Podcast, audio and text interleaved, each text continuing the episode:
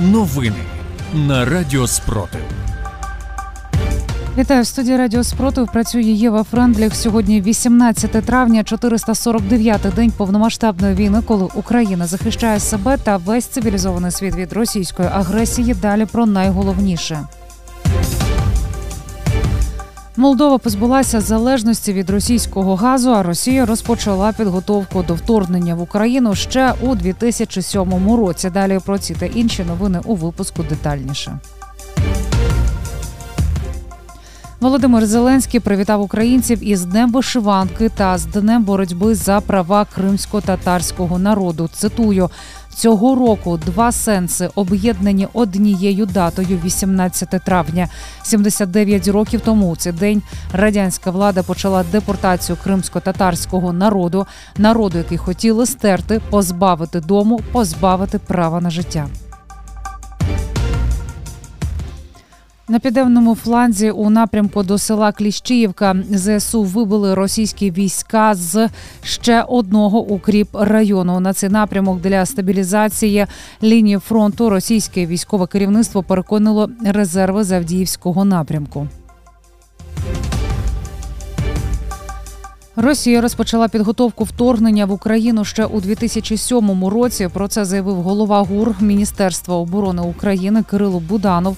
За його словами, війна між Російською Федерацією та Україною була неминуча. А в 2014 році росіяни скористалися зручним для них моментом. Росія двічі намагалася вбити начальника сил територіальної оборони Ігоря Танцюру. Остання спроба була 2 травня. Про це пише Українська Правда з посиланням на співробозмовників у військових колах.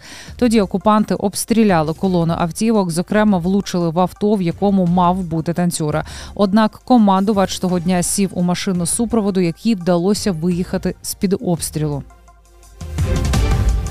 Служба безпеки затримала у Полтаві лідера фейкового народовладдя, який закликав до захоплення урядових установ України. Про це повідомляє прес-служба СБУ.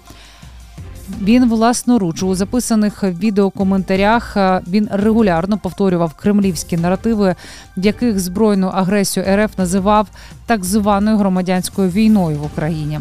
Суд обрав йому запобіжний захід у виді тримання під вартою без права внесення застави. Триває розслідування для притягнення до відповідальності всіх учасників незаконної діяльності. Молдова позбулася залежності від російського газу. Про це повідомив прем'єр Дорін Речан.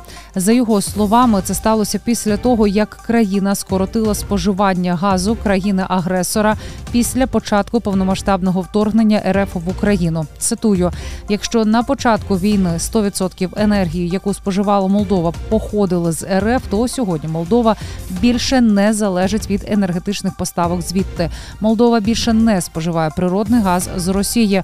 Ми інтегровані у європейську енергетичну мережу як технічно, так і комерційно. Додав він.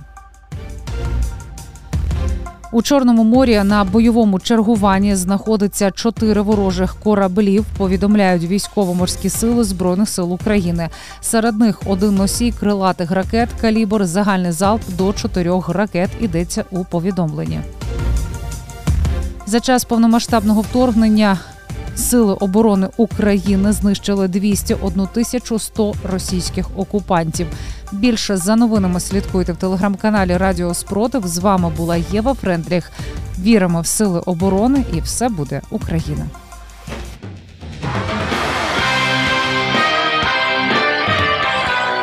Радіо Спротив. Радіо визвольного руху.